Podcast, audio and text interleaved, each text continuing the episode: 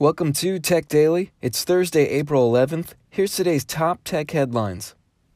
Today, Disney gave us a sneak peek at their upcoming Disney Plus streaming service. Disney Plus will feature new and existing movies and TV shows from Disney, Pixar, Marvel, Star Wars, and more.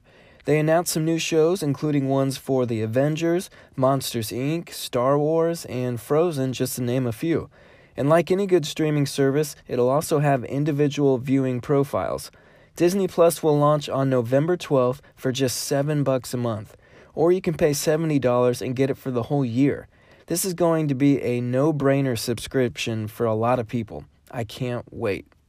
SpaceX had a good day. For the first time ever, the rocket and spacecraft company was able to land all three of its rocket cores back down on Earth from its Falcon Heavy flight. SpaceX has been trying to do this since 2015.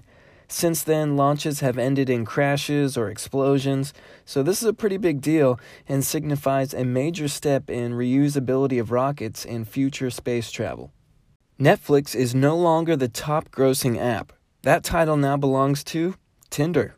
Remember, Netflix recently dropped in app subscriptions from its iOS app because they were tired of giving Apple a cut of every sale. The company's Sensor Tower has estimated that Netflix earned over $850 million on the App Store last year, so yeah, they were definitely going to take a hit on the charts. Tinder, though, grew by over 40% compared to last year, bringing in $260 million in revenue. Other top grossing apps include Line, TikTok, YouTube, and Pandora.